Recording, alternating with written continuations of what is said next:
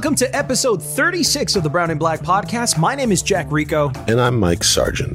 And every week we take a look at race and pop culture through a brown and black lens.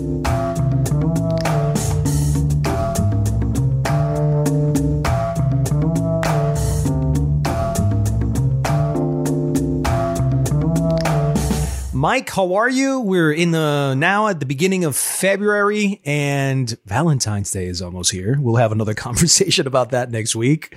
But a lot of stuff has been going on in culture. I forgot that we could talk about culture as opposed to politics and riots and racism and Trump it feels good to just talk about culture, right? That is part of culture. I think that a lot of times art, some of the most powerful art has been inspired by just what's going on in society. So I kind of see the two together.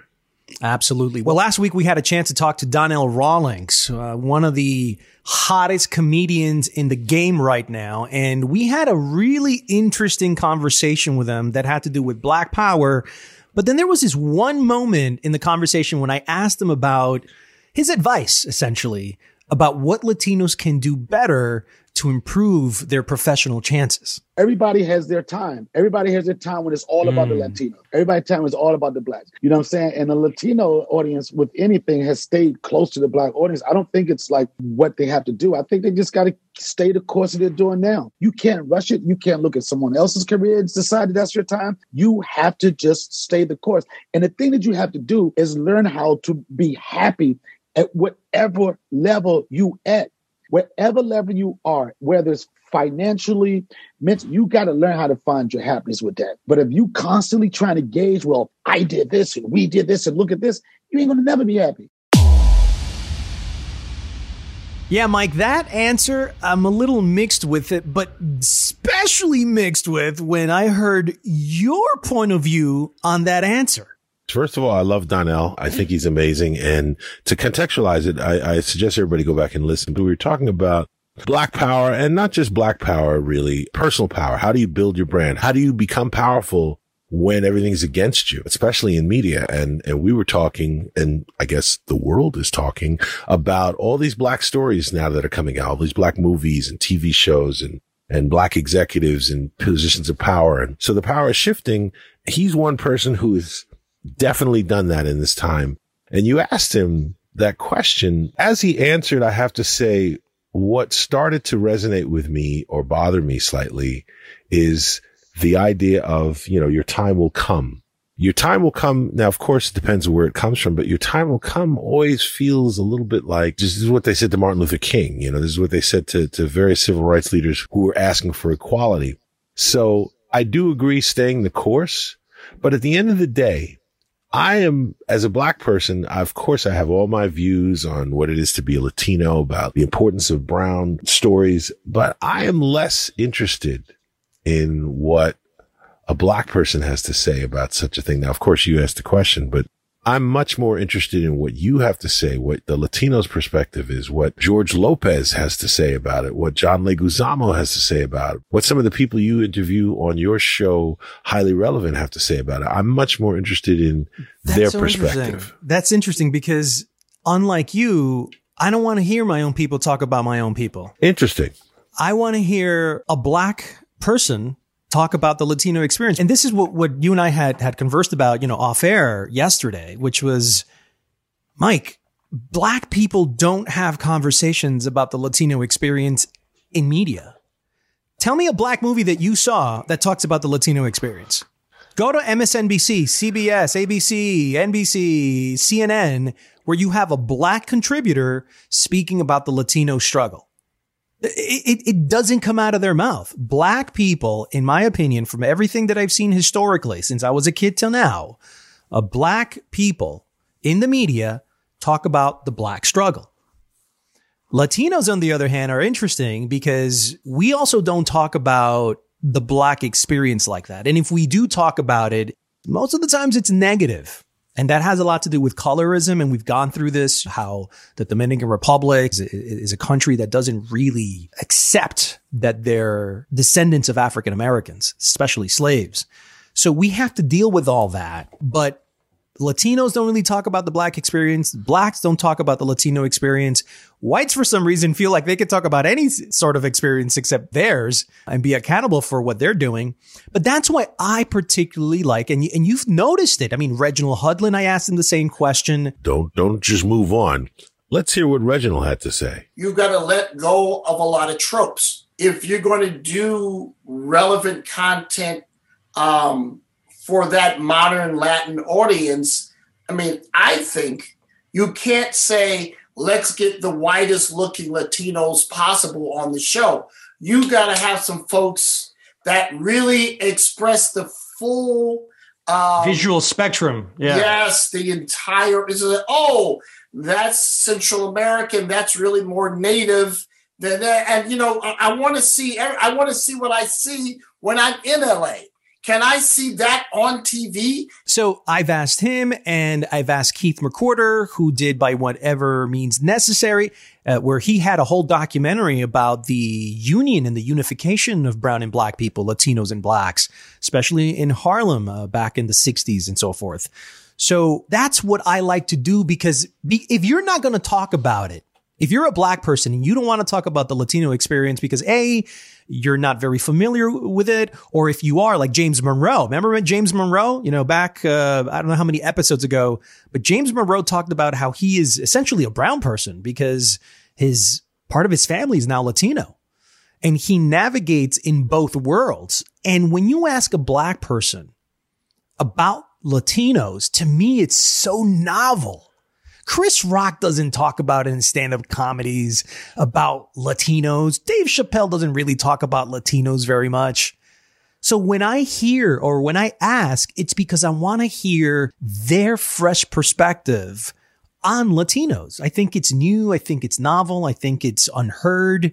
And I find it to be very insightful. But you also have a really good point of us being silenced and just kind of waiting for our time as well. So well, it's very interesting what you're saying because as you're saying it, I'm thinking, I'm, I'm recasting this conversation. Okay. So if Asian women who have been oppressed in their culture and, and rose up and were in power in China, let's say, let's say that happened and they were to then have conversations with Muslim women who are oppressed specifically, let's say by extremists or what, you know, whatever part of the Muslims that are really oppressing the women and they had something to offer in terms of what they should do or how they should approach it, I think it would be beneficial. I mean, I do think perspective is always beneficial, but what really strikes me is just how important it is to have these conversations. Yeah.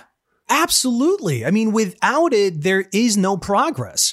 I think the whole concept of America to a foreigner, it's like, oh my God, there's so many multicultural people over there. I mean, you just get off the plane and it stops being homogenous. The world stops being, you know, just one race or one ethnicity. Like we go here and there's such a cornucopia of so many types of mosaics and diasporas all at the same time. Oh my God, this is amazing.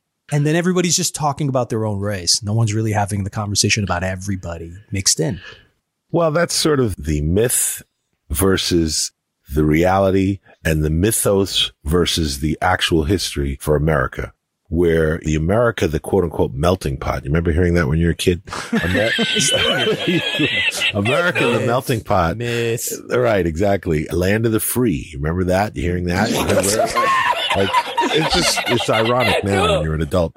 Honestly, that at the end of the day, you know, I, I, I have so many vivid memories in my life of white people who were so grateful to be mm-hmm. able to have a conversation with me that they've never been able to have with a black person, that I'm such an approachable, open, relatable black person to them that I know that I have changed their perspective on black people. It's happened to me. I sort of take it for granted, you know, because, you know, not to say there's so many ignorant white people, but there's so many white people who it isn't until they come to New York or they are in an environment where they actually can learn about another culture. So I, I really do think that what we need to do is listen to each other.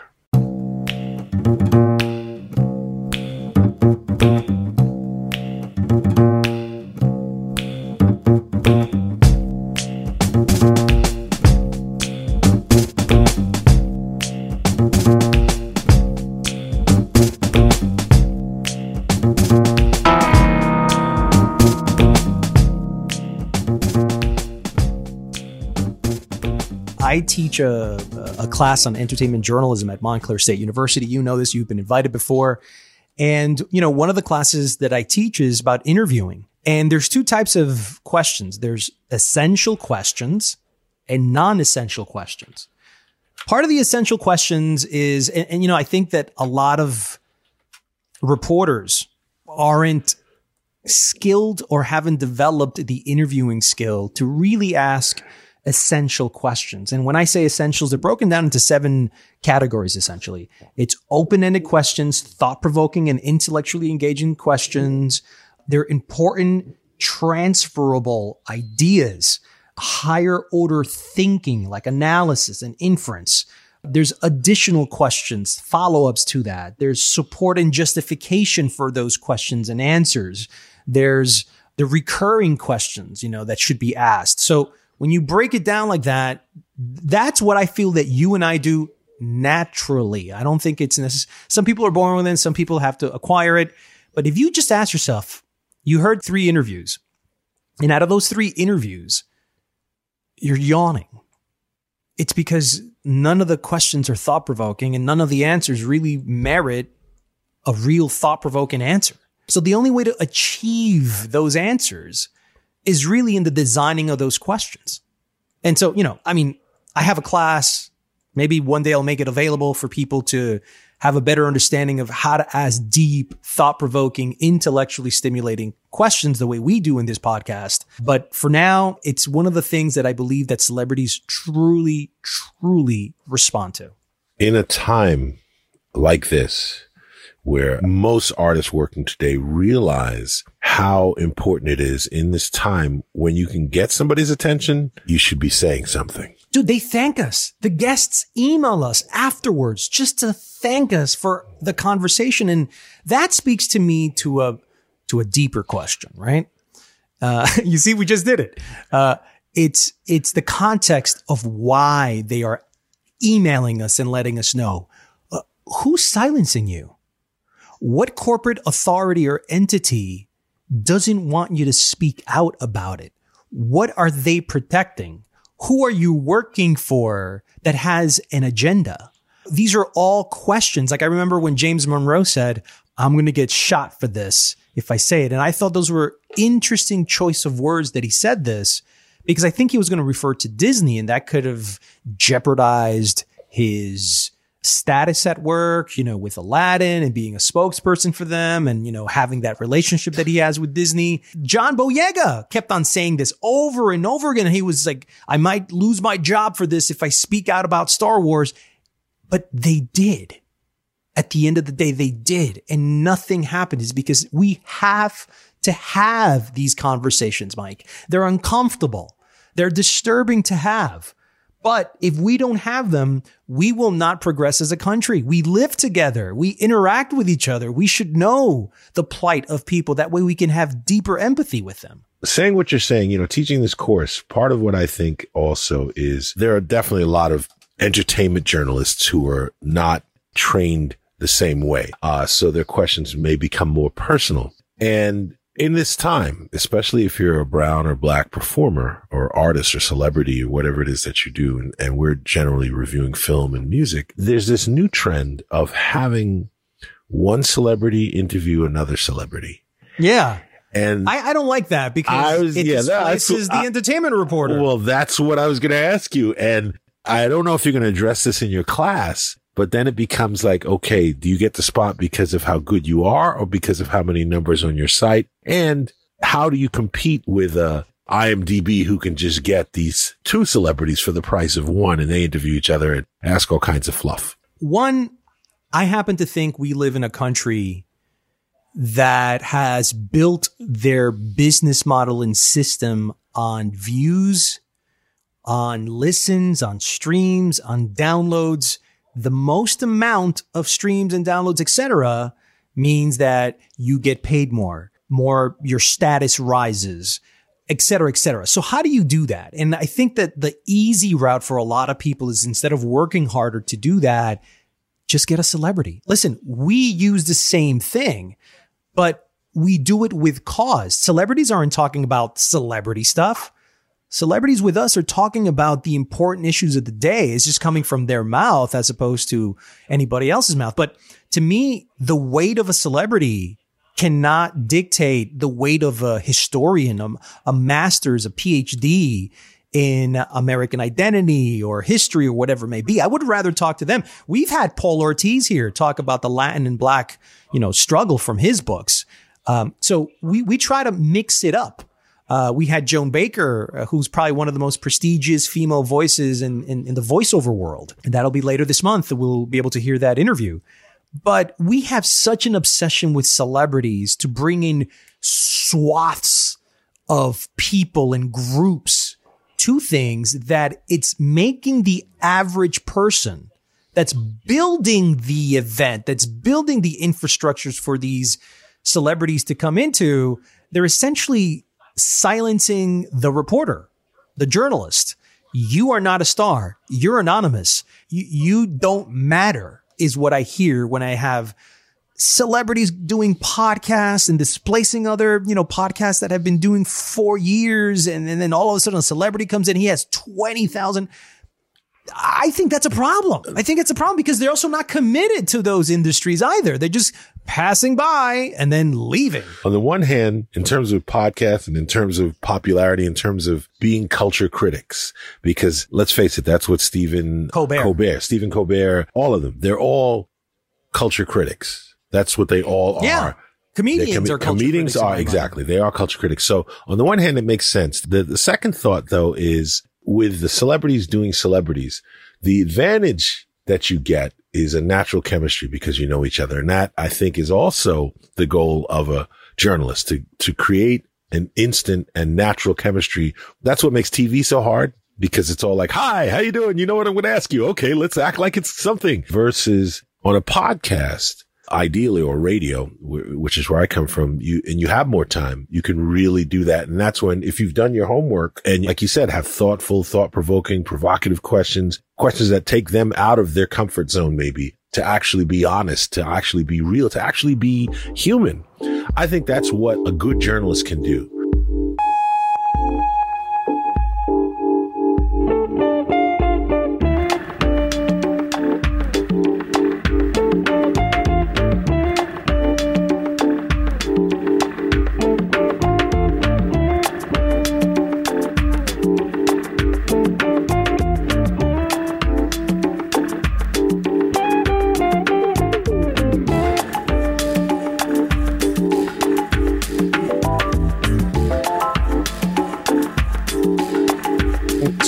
This story that, that, that, that you that you read because I'm sort of catching up on it and it's shocking, man, to just even like listen right. to. A vaccination site meant to serve a hard hit Latino neighborhood in New York instead serviced more whites from other areas. Now, this is in Washington Heights. This is where I live. It's a Latino neighborhood. A COVID vaccination site in a Latino neighborhood in New York City, hard hit by the pandemic, saw an overwhelming number of white people from outside the community hmm. show up to get shot this month, city leaders say, laying bare a national disparity that shows people of color are being vaccinated at dramatically lower rates. I sent you an article how there's all these celebrities in LA that are bribing and paying what ten thousand dollars to get access to the vaccine, and it's privilege and money that they have of value that other regular people cannot get. Meanwhile, hear about they have to give it away then to people because it's about to expire because they haven't gotten it into. I mean, the word botch doesn't even partially describe how this is all being handled. But coming back to the point, I guess what it says to me is that whole idea that yeah, my life is much, much more valuable than yours. And no, I, I don't have any qualms about it. I sent that article to at least half a dozen, dozen friends. They all had things to say, but two things came up that surprised me. One, well, maybe this shouldn't surprise me. It was a white woman who her response was like, Oh, well, they, they just don't want to die and, and they could get an, an appointment. And how is that a crime? And I couldn't even have the conversation. I'll tell you how it's a crime. It's a crime is that they don't give this stuff to us anyway because we're Latino and we're black and they know it. And so they're making measures to try and put us first. You know, something called equality d- that we get it at the same exact time, but because you, white people are constantly harvesting every single support system that the government puts out, like the PPP. Remember when we were supposed to be Dude. for us? And all of a sudden, these millionaire companies were snatching them up. And by the time that the poor Yep. minority, black and brown, it had already trying get- spread. Yes. there was no more money left. And then you find out that these big, big companies that don't need, like Harvard, did it, wasn't Harvard or Yale one of these institutions collecting $5 million? Dude, the wealth you already have. Oh, well, that's not meant for those things. It's meant for what? Buying real estate and becoming bigger and more powerful? So, Mike, we, there's a bigger issue here overall in American history when it comes to white people not allowing brown and black to have the same equal opportunities. And then when we do have them, then it's completely overwhelmed by whites exploiting it. The article has a link to an earlier article by uh, Nicole Terry Ellis and Deidre McPhillips. This is also in CNN. Here's the title. White people are getting vaccinated at higher rates than black and Latino Americans. Black and Latino Americans are receiving the COVID-19 vaccine at significantly lower rates than white people, a disparity that health advocates blame on the federal government and hospitals not prioritizing equitable access. Yeah. And that was a lot of the Trump administration that Biden's now trying to fix. Right. Now, here's the other thing that stood out to me. Did the Latinos in that neighborhood want to go and get those vaccinations? You know, Latinos, as we know, have been hit very hard by this and poor communities obviously have hit very hard, but there are a lot of Latinos who A, don't want to follow those, those rules and B, don't trust the government with good reason. So I wanted to know your thoughts on that. That was someone's response right away. Say, yeah, but did, did the Latinos in the neighborhood want them? What's your thought on that? I, I happen to think that if it's meant for Latinos and blacks, then they they should have been communicated that this is it. But I think one of the problems is that not everybody has Wi-Fi. They're getting this information through word of mouth. So not everybody knows it. Maybe the way that somebody who's reading the newspapers and has access to, you know, a computer Right. their phone on an iPhone 12, you know, whatever, that they have that type of privilege that they can go, oh, here's the issue. If you're a Latino, what if you're a Latino white? And how many Cubans have you seen that look like Irish people or like Germans? Too many of them. And if they even speak a little bit of Spanish, let's say you put a security guard there and everybody that's white, you got to push them out. And no, you're white, man. You're coming in here. These are all brown and black people. But we all know that there's a lot of black people that are light skinned that pass off as Dominican. There's a lot of uh, white uh, white Latinos that look like they're Aryan, you know, German. How do you stop that? Well, I'll tell you how you stop it. The way you stop it, okay, is you be logical. You say, in order to qualify for this shot, you must live within this zip code and bring proof. Right, but what about gentrification, Mike? Well, again, that's another thing. We're talking about a poor neighborhood. This was not a gentrified neighborhood. So gentrification is a whole other thing. Well, if we're talking about Washington Heights, Washington Heights has been gentrified D- again, for five, seven years. dude, uh, you, who are you telling? Uh, but I, I a lot more than that. But I will say that again, there's still strong pockets of Latino communities up here. I'm not quite, I'm just below Washington Heights, but yes, there's strong pockets up here. But I, I do feel it brings up, like you said, the, the larger question of how is this information being communicated? H- how much access do they have to it? Are there, is there any on the ground? Is there any community, uh, you know, and that's on top of the fact that we're in the pandemic. So people may not frequent places they normally would. At the end of the day, we need to put in more stricter measures of how browns and blacks can have the same medical access and equality that whites already normally have. And for whites to come in like vultures and snap away and you know snatch away the little bit that's left for us whether it's banks and monies and loans or just medicine where's your guilt factor man where where where's that guilty morale That's- that that allows you to say yeah, man I probably shouldn't do this Dude, somebody sent me a photo of a woman showing up in the poor neighborhood Was it Marjorie Greene? No. She's in the poor neighborhood, getting out of her limo, carrying her dog to go in to get her shot.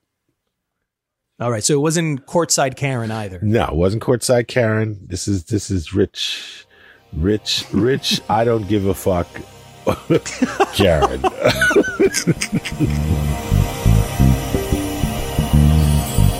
Some kind of moment.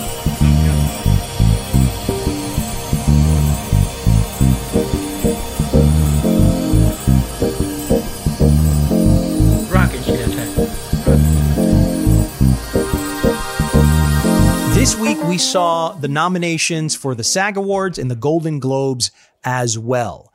Uh, rarely do we see those two organizations giving their nominations in the week, but because of 2020 and everything that's been happening, changes, uh, schedule changes have uh, allowed this to happen. So the first one was the Golden Globes, and today was the SAG Awards. So, Mike, do you want to just begin with the recent SAG Awards really quick and go through I'll that? go through it really quick. Outstanding performance by a cast in a motion picture. They named The Five Bloods, Netflix. Ma Rainey's Black Bottom, Netflix. Trial of the Chicago Seven, Netflix. Minari, A24, and One Night in Miami by Amazon Studios. And if you can't see a trend there, well, that I think, you know, you just need to listen a little more. Oh, unlike the Golden Globes, Mike, that didn't even nominate one single black movie in a year of some incredibly amazing, spectacular black stories. For the Golden Globes not to pick in any of their categories, uh, Minari or black films is crazy. The SAGs is the actors organization Yes. they look at actors and they go, okay, this is the best. I, I would hear them out first. I would believe them first. Then the Hollywood Foreign Press Association, which is, they're not even critics. They're not even real entertainment journalists. I, I don't know what they are, but they've come off as, hey, we're an authority on film. And these guys have no clue. They're not plugged into the pulse of what's happening in America. I feel they're tone deaf. They have no clue of what's going on. And it is a very sad, sad state of affairs that the Golden Globes continues to have an award show on television. It continues to shape minds, but those who know it, they know that the Golden Globes are trash, man. Well, they're, they're trash, but they're also, let's be honest, it's white trash.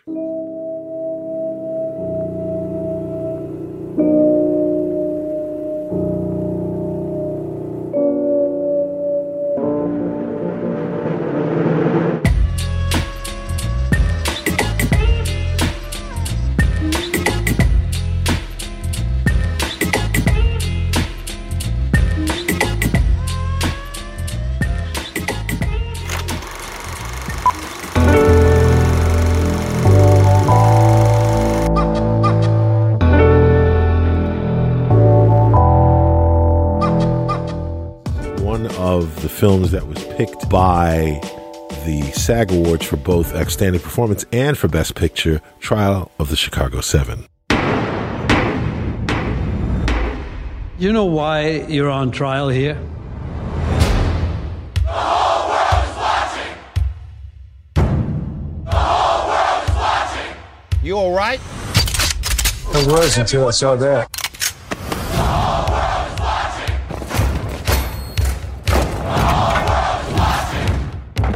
Martin's dead.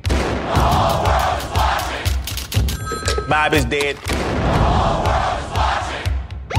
Jesus is dead.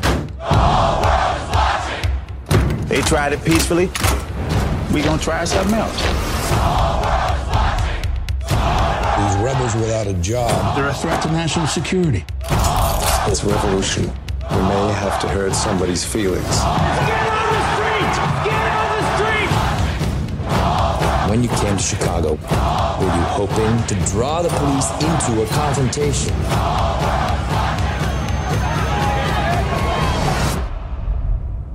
I'm concerned you have to think about it. Give me a moment, would you, friend? I've never been on trial for my thoughts before.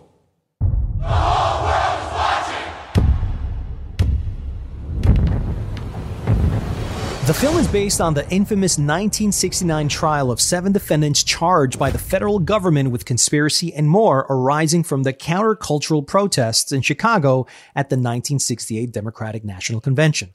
The trial transfixed the nation and sparked a conversation about mayhem intended to undermine the U.S. government. Sound familiar, Mike? the trial of the Chicago Seven and the Capitol riots uh, parallel each other, even though one happened in, in, in the 60s and the other one happened in 2021. This is America, folks. This is American history. It is a very problematic situation. And honestly, Mike, you know, this movie is more relevant than it was probably when it came out, you know, uh, or late last year. Uh, the movie is directed by Aaron Sorkin and written by Aaron Sorkin and stars an all-star cast that features Eddie Redmayne, Sacha Baron Cohen, Jeremy Strong from Succession. I believe he won an Emmy as well for that. Frank Langella as the corrupt, in my opinion, morally corrupt judge. Uh, Joseph Gordon-Levitt, who plays a lawyer, and I liked his performance here. Mark Rylance, which is Steven Spielberg's favorite actor, was also a lawyer here. Michael Keaton, out of all the actors, was in this. And then perhaps a minimal but very powerful performance by Yahya Abdul Mateen II, who we spoke to. Uh, Yahya, my question to you is what's your approach to playing a real life character versus a fictional character? And is there any difference? I mean, obviously, you can do different kinds of research to play Bobby Seale than you can Black Manta, but what's your process? I try to apply the same type of process uh, from the beginning. You know, I, I, try to do as much research as possible. And you're right. You know, I think with something like this, I, there's more access to, to uh, information when I have a living, breathing person to be able to to uh, connect with. But I, I, go through the same process of figuring out their likes and dislikes, their needs, their wants, their desires, their history and, and background and then the context in which set in and, and, and, figuring out what, what my responsibility is within the, the, the play or within the, the script and the, and the story. With this one, it was so important to very, very early on to identify what part of the love story I wanted to tell in terms of Bobby Seale. In my process, I tend to, to think that every good story is a love story, that every good mm-hmm. story is a love story between, or that involves a person who is in love with another person or an idea or a way of life. And that throughout that story, if it's a good story, then the antagonist is going to attempt to take that thing away from them, whether it be that person or that idea, that, that value. Um, and so for me, after I did all of my homework, all the research and watched the interviews and read uh, read the autobiographies. I said, what comes to the surface in terms of the thing that Bobby Seale was in love with, and that was uh, freedom and humanity. The idea that he is a man above all else, that he's a human being, an American uh, who has the rights afforded to him by the Constitution. You know, it all came back to humanity, and so uh, that that was my process was really arming myself with as much information, as much DNA as possible, so that I could be in love as Bobby Seale, in love with the idea of of being able to to experience humanity to the fullest, not only for my own self, but for the people who I would then go out and be an advocate for. And then I went out into the world, uh, into the world that Aaron Sorkin laid out uh, for us. Yeah, yeah. So I was going to ask you about the gagging scene in, in the film Trial of the Chicago Seven. At first, I'll tell you my experience. When Bobby came in, I was unfamiliar with the story. Not everybody's familiar with that particular story. Why is he here? Why is Bobby here? And I had just finished watching Judas and the Black Messiah. And obviously, I saw a different version of Fred Hampton there. And as I'm looking at this, there was a moment where I just felt like the Bobby Seale was like a shtick. It was funny. It just, everybody seemed like it was like a joke. And then he was removed, brought back, and there was that notorious now gagging scene. It went from what was what seemed funny to something very serious, and it was disturbing at that point. And I was like, "Wow, I never thought I would go from that lightness." Mm-hmm. To that seriousness. So, as an actor, how did you treat that scene? The entire uh, uh performance of, of, Bobby Seale in this film for me was an exercise in, in uh, restraint. It was an exercise in frustration, being being angry, being frustrated, rightfully, and wanting to do so much more than, than his position allowed him to do his position as a black man, his position as a black man in court, his position as a black man in court without representation, et cetera, et cetera, et cetera. In 1969, 1970, you know, the difficulties that come with that. Uh, in terms of the, in terms of the gagging scene, it came back down to humanity. It came back down to saying, you know, understanding that that process or that, that that act was not designed to silence him because he had been speaking out and attempting different methods of getting his voice heard in the court and negotiating how much to say and when to say it, the volume or the, the method and the, and the tone, you know, that he would attempt to be heard. But he was speaking out. He was speaking out. And that act, when it came down to it, it was about breaking his spirit. You know, I knew that it wasn't about silencing him. It was about making sure that when the gag came off, that he would never speak out again, and that others like him would not speak out. So I told myself that in order to not be broken, I'm going to go back to that thing that I wanted to protect the most, which is my humanity. It was to be able to go through that process, to still stand up at the end of that experience, and to say, I'm still a man you know, I still have my manhood and you have not taken that away from me. So as he was being bound and gagged, I reminded myself, I said, I'm still a man. When he was being handcuffed, I'm still a man. When they put the rag in his mouth and he couldn't say it, I couldn't say it any, any longer, then it moves to the brain. I'm still a man. And when he's carried out, I made sure that his head was not down, but it was up. His chin was up for everybody to witness and see what they're doing to me, a man, a human being, and wanted to make sure that he wasn't represented as someone who was broken in that moment, someone whose spirits were broken, but but someone who could not be broken at the end of the day. I have to ask you, you know, I think there's a lot of context here. You know, you mentioned playing him, you know, as a black man, as a black man in court, as a black man in America. I, I tend to feel that as you define your art, your art defines you. Uh, two questions. We've seen some of the best films, and the AFI came out with a list, are films about the black experience here in America, black historical dramas. And you're playing powerful black historical figure. And I'm wondering, just in terms of context for you as an artist, what did you learn about yourself playing a character like this? And what are your thoughts on just how important it is that these kind of stories are actually being told now? I go through this process and I feel the need to say more and to do more.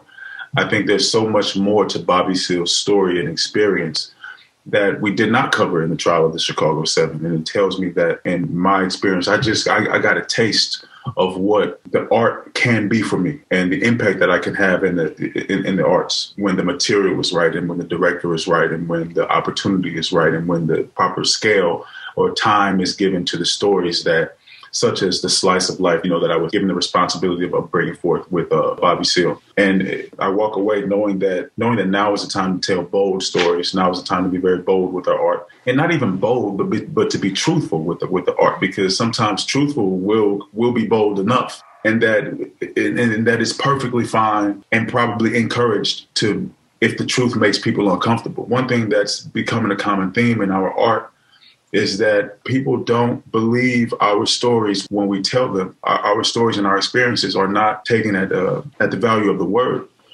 And so, in our art, we have a responsibility or we have an opportunity to continue to tell the truth, to tell it exactly as as the truth, and to let it be seen on the screen and to make people uncomfortable until they begin to uh, accept it as the truth. You know, I think we saw that with George Floyd and, and the way that seeing the truth, the very uncomfortable ways, caused so much change or sparked so much domino effect of a change throughout the entire world. Whereas if we would have heard a story like that, then it would have been something that was, would have been unbelievable to a very large demographic and population of the of the world. So it's important to continue to tell the truth to continue to represent the truth as truthfully as possible. And a lot of times that that will equate to making bold art. What I did learn is that I, is that I have a much bigger appetite, and I hope that other people uh, are, you know begin to have the same appetite as well. Yeah, yeah. Thank you very much uh, for being on the Brown and Black podcast. I thank you. Pardon me for being uh, long-winded, but it was a really, really great question. I really appreciate you.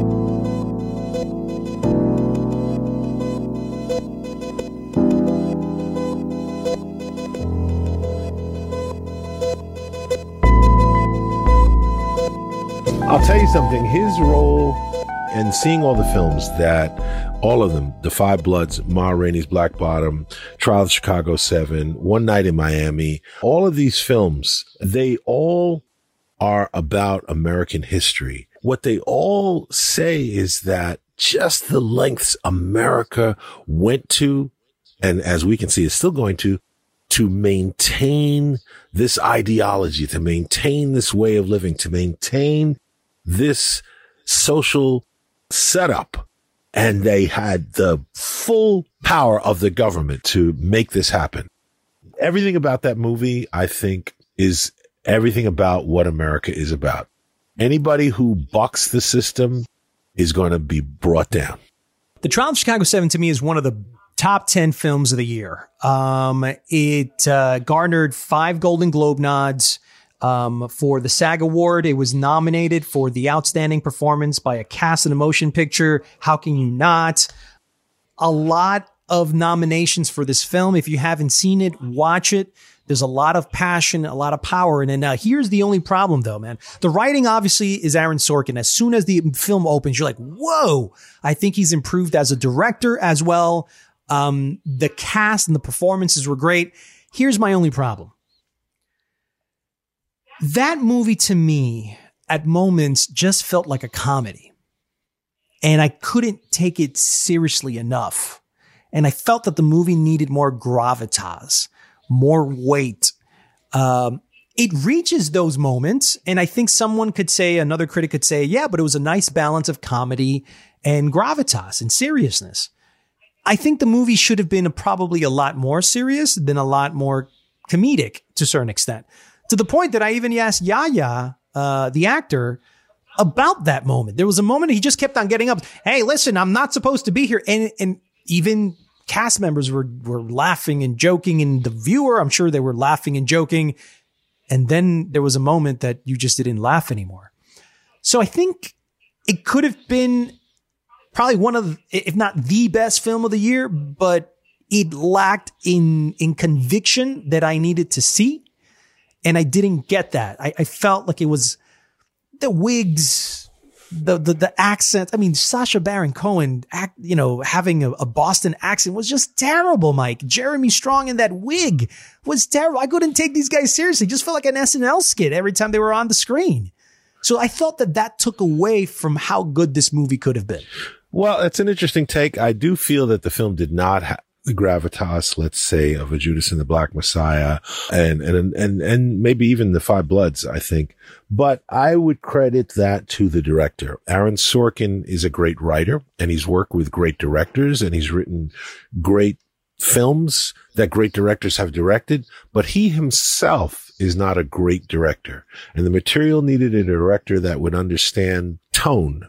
Words on a page, can be anything and you read it and you're going to interpret it one way, but the director sets the tone for the performances, the costuming, everything. If you set the tone and then of course all the way down into the editing. So I feel that the tone is something that he was unable to achieve that this film needed to give it the gravitas that you're talking about.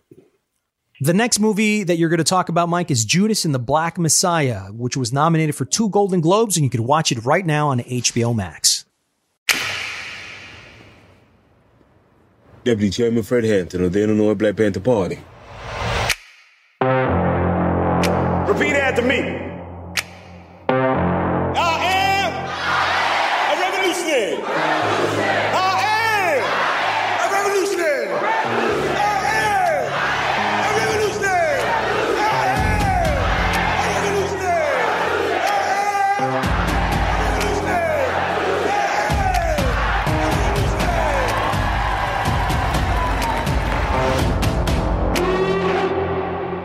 Looking at 18 months for the stolen car, five years for impersonating a federal officer, or you can go home.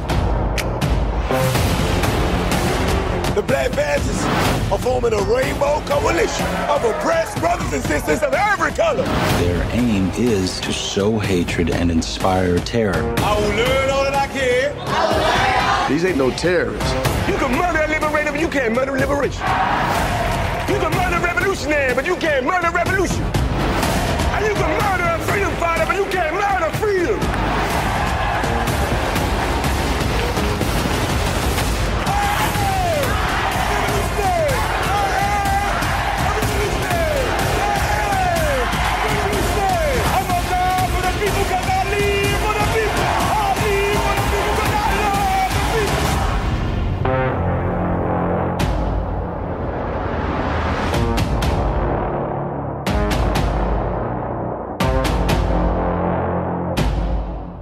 Judas and the Black Messiah is a new film directed and co-written by Shaka King, who I actually knew both of his parents because his mom, Judy Shepard King, is a playwright and I used to do sound design for plays that she wrote. Oh, wow. Yeah. And, and there are a number of other famous, uh, actors who came out of working with Judy Shepard King in the National Black Theater. So that's part of my history. But Judas and the Black Messiah is a Fred Hampton biopic, essentially. But what it also does at the same time, Fred Hampton, for many people who don't know, was a local leader in Chicago for the Black Panther Party, but he started something called the Rainbow Coalition, which was at the time an enormously smart and empowering thing to do. He got the Young Lords, which of course was sort of the Latino equivalent of the Black Panther Party. And let me just say, Black Panther Party, Young Lords all came up for the same reason. These were people who had to organize, not a militia, but they had to organize in a way to help their own communities. That, and then he also got what would, we would today see as rednecks who were also poor, who were also being victimized. The Patriots. The Patriots, correct. Uh, and so he got all three of these groups together and in a rainbow coalition to stand up to the man, as it were.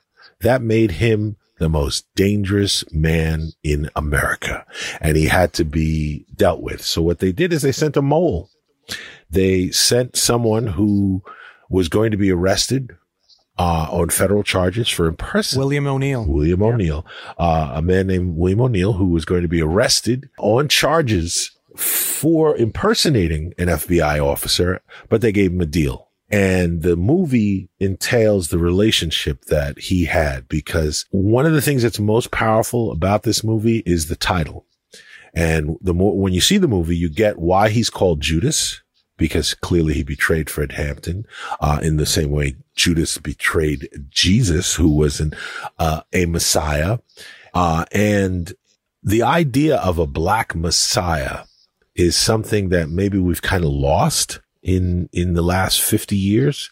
Uh, one, that there could be one and two, that the government feared that there was going to be one because if you look back, they got rid of them all. Martin Luther King, Malcolm X, Fred Hampton, and he needs to be named, I think, in those same conversations that we mentioned, Martin Luther King and Fred Hampton. And that's how powerful I found Judas and the Black Messiah to be. This to me is a movie about the assassination of black leaders in this country historically. Yes. This is a movie that details specifically how the FBI and the government will not allow and will kill if they have to all black leaders who are trying to ascend for some sort of racial equality in this world.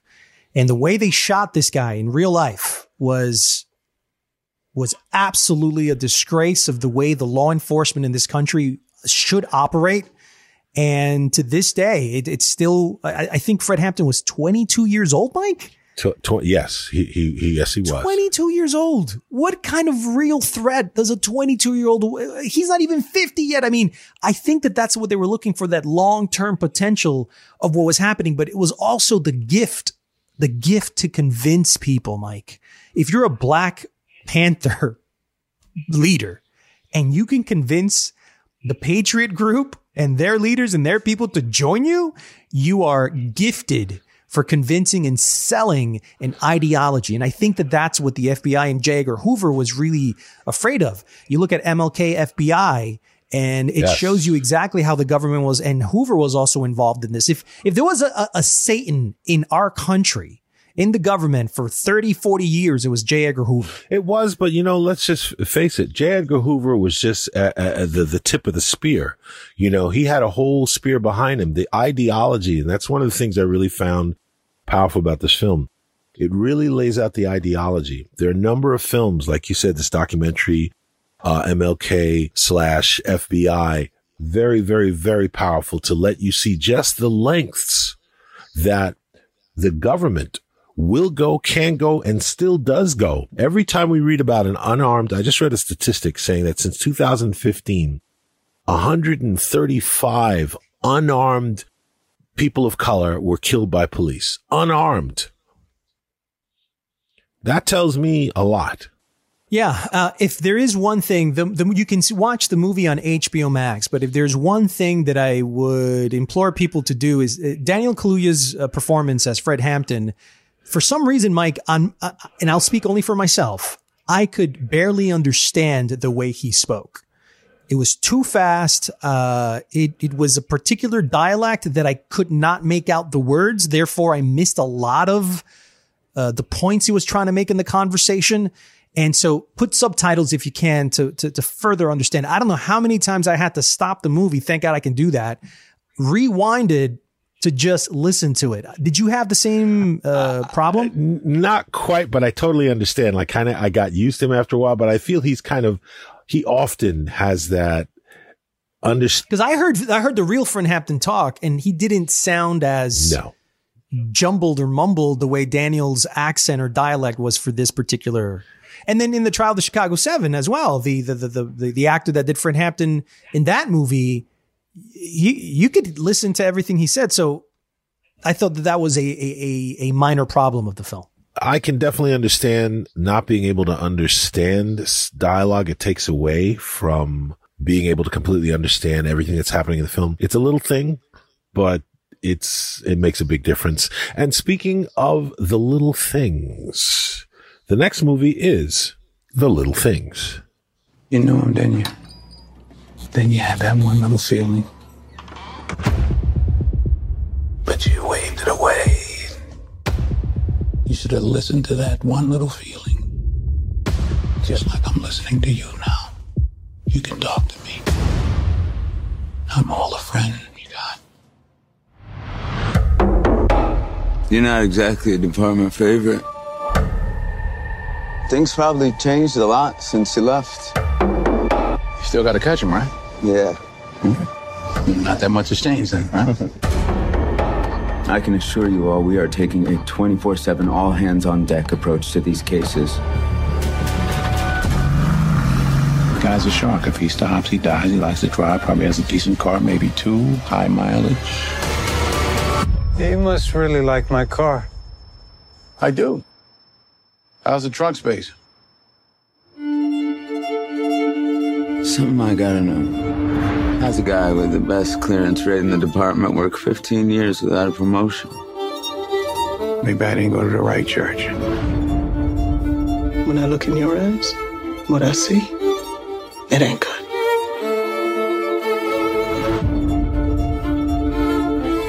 He knew all the details, but he wasn't within 10 miles of the killing. Why is that? Why is that?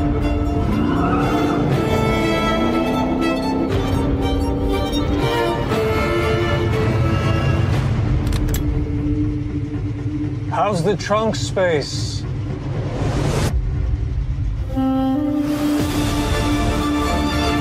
What do you want? I want to nail the bastard. For who? For all of the girls he killed. I want to nail him too. Difference is, I'm doing it for me. It's the little things, Jimmy. It's the little things that rip you apart. It's the little things that get you caught.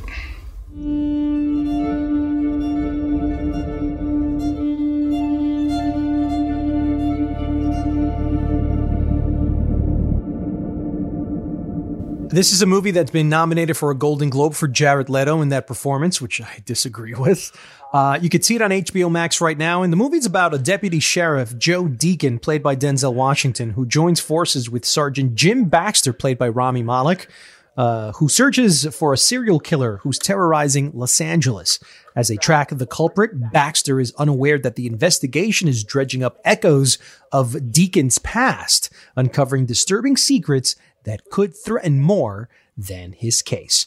Mike, this is a movie directed by John Lee Hancock, uh, who directed The Blind Side.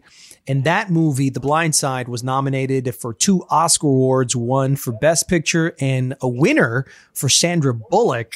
But the criticism of that film in particular is that essentially it was devoid of drama or suspense, even though that that's what it wanted to do. So I think the same thing happened here to me.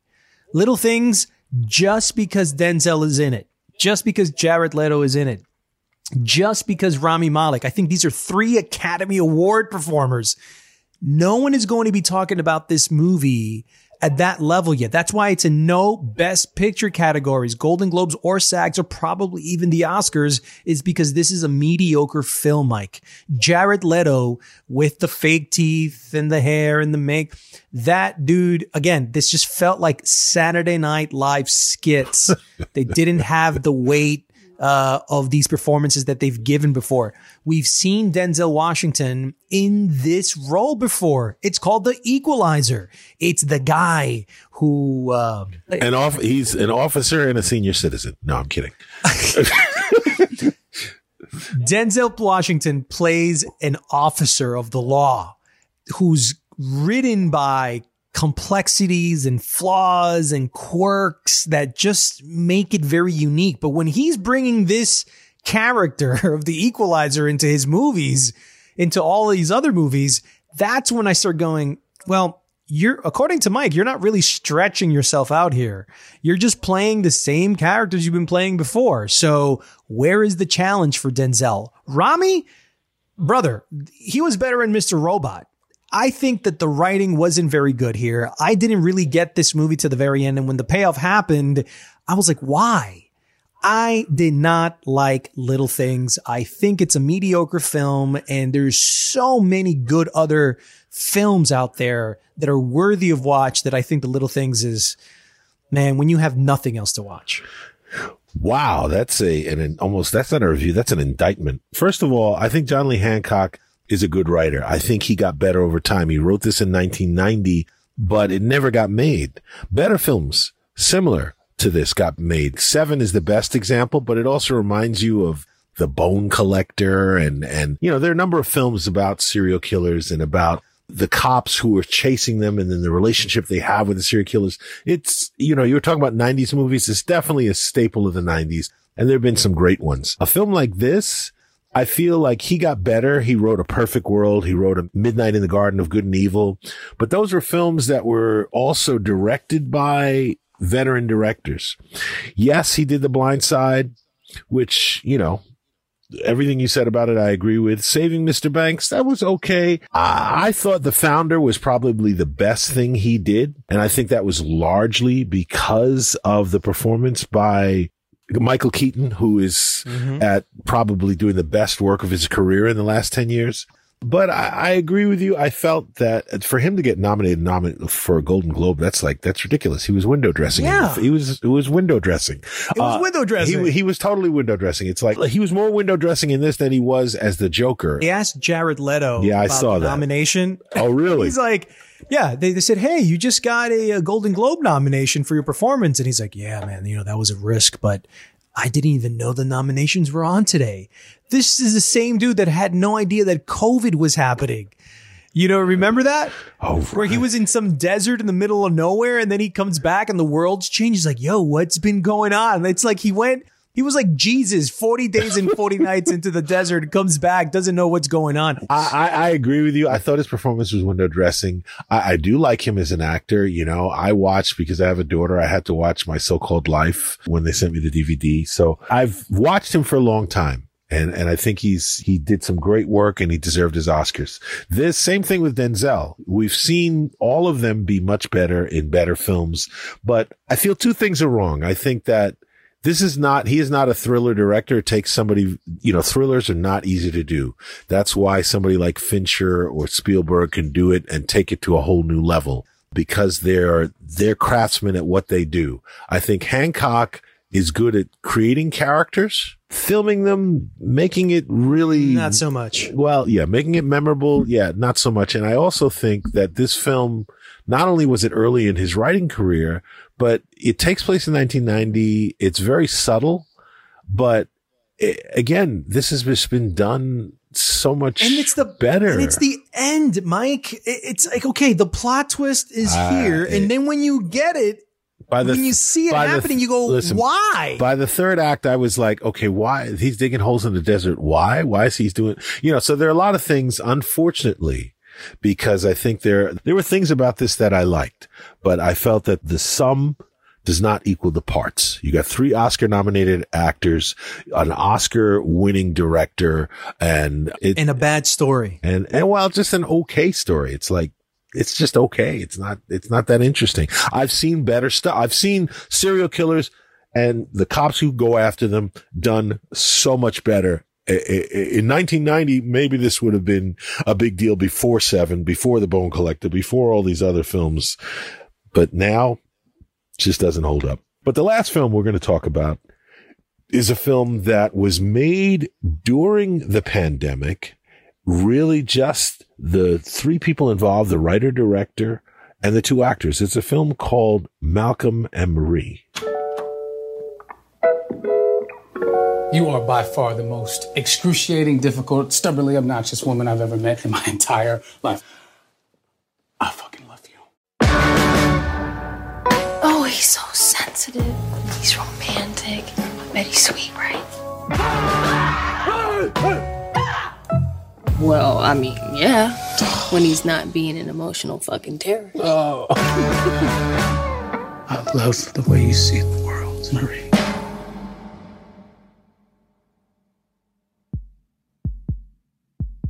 Mystery. The unknown. It's what supports the tension of a relationship. You're angry. No. The what if factor. Marie. Marie. What if there's someone who loved them better? Give me your pain. Give me your sorrow.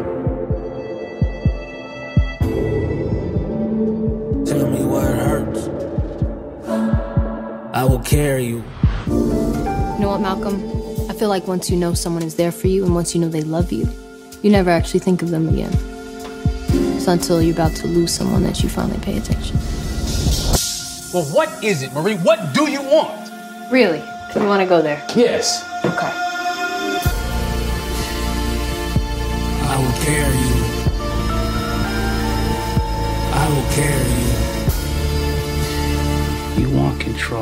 because you can't imagine the reason I'm with you is because I love you. Everything that you've been through, everything.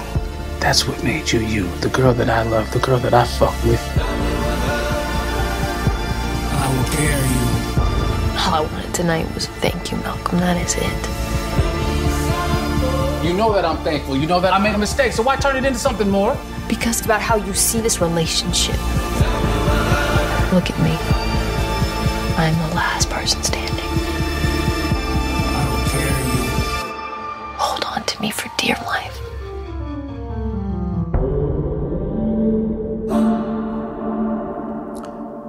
Malcolm and Marie is a movie that you can watch on Netflix right now. It's a romantic drama about uh, the smoldering tensions and painful revelations between a black couple which push a filmmaker and his girlfriend toward a romantic reckoning. This movie is directed by Sam Levinson and stars Zendaya and John David Washington, which is the son of Denzel Washington. Uh, unfortunately, Mike, I think that the same criticism I had with the little things and the father, uh, Denzel, kind of applies here to John David and Zendaya. This is a black and white film directed much the way you would see a, a heated debate movie like Marriage Story um, by Noah Baumbach with Scarlett Johansson uh, and Adam Driver. It- it- you you you live for those heated debates. Well, the whole movie's a heated debate in my opinion. And what happens is halfway through of the heated debate, you're exhausted. Cannot take another debate, another deep exploration. You do that. That's why I think our podcasts aren't two hours long. You know, they have to be shorter because they're so deep. And I just felt like there was a moment where John David Washington's character was screaming at her. Oh, it's like, this is me. And it was his egocentrism and it was his narcissism and it was his ignorance and it was his, uh, his, his callousness and it was his lack of empathy for her.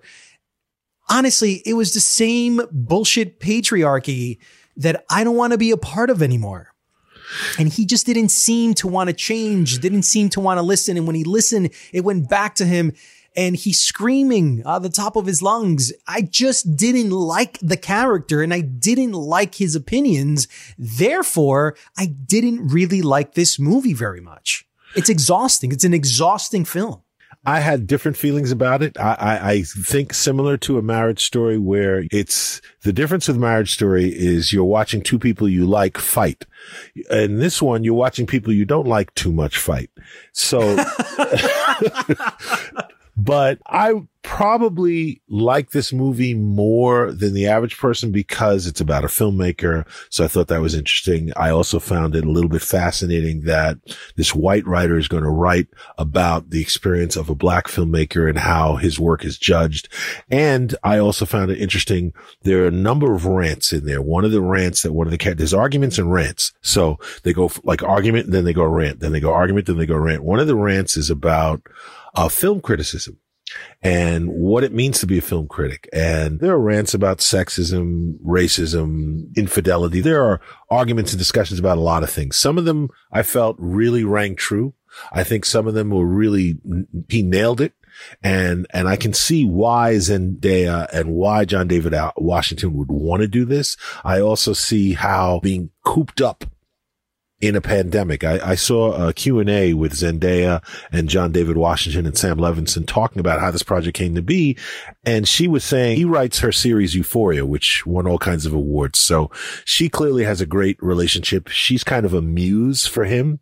And she had the idea. She wanted him to write something. That's why she's a producer that they could do in this house during this time, during the pandemic. And this was a project. So from an artistic, you know, if we've been talking about the return of culture, I appreciated that sprung from all of these things that are going on. They still wanted, these artists still wanted to create and say something about being trapped, being trapped in a relationship, being trapped in an identity, being, being trapped because you have feelings, blah, blah, blah. There are a lot of things covered here, but I agree with you at the end of the day, when it's over, you're like, okay, w- why did I just go through this? You know, you're kind of, it doesn't actually end up being about too much.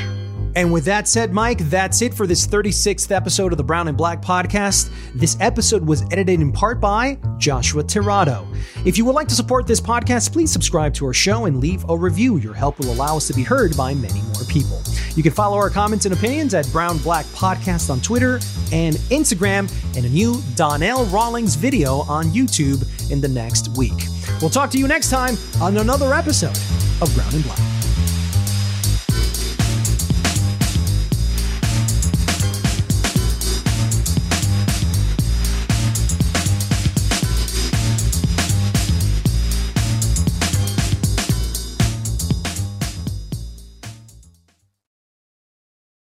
Hey guys, it is Ryan. I'm not sure if you know this about me, but I'm a bit of a fun fanatic when I can. I like to work, but I like fun too. It's a thing. And now the truth is out there. I can tell you about my favorite place to have fun Chumba Casino. They have hundreds of social casino style games to choose from, with new games released each week. You can play for free anytime, anywhere and each day brings a new chance to collect daily bonuses. So join me in the fun. Sign up now at ChumbaCasino.com. No purchase necessary. VGW. Void were prohibited by law. See terms and conditions. 18 plus.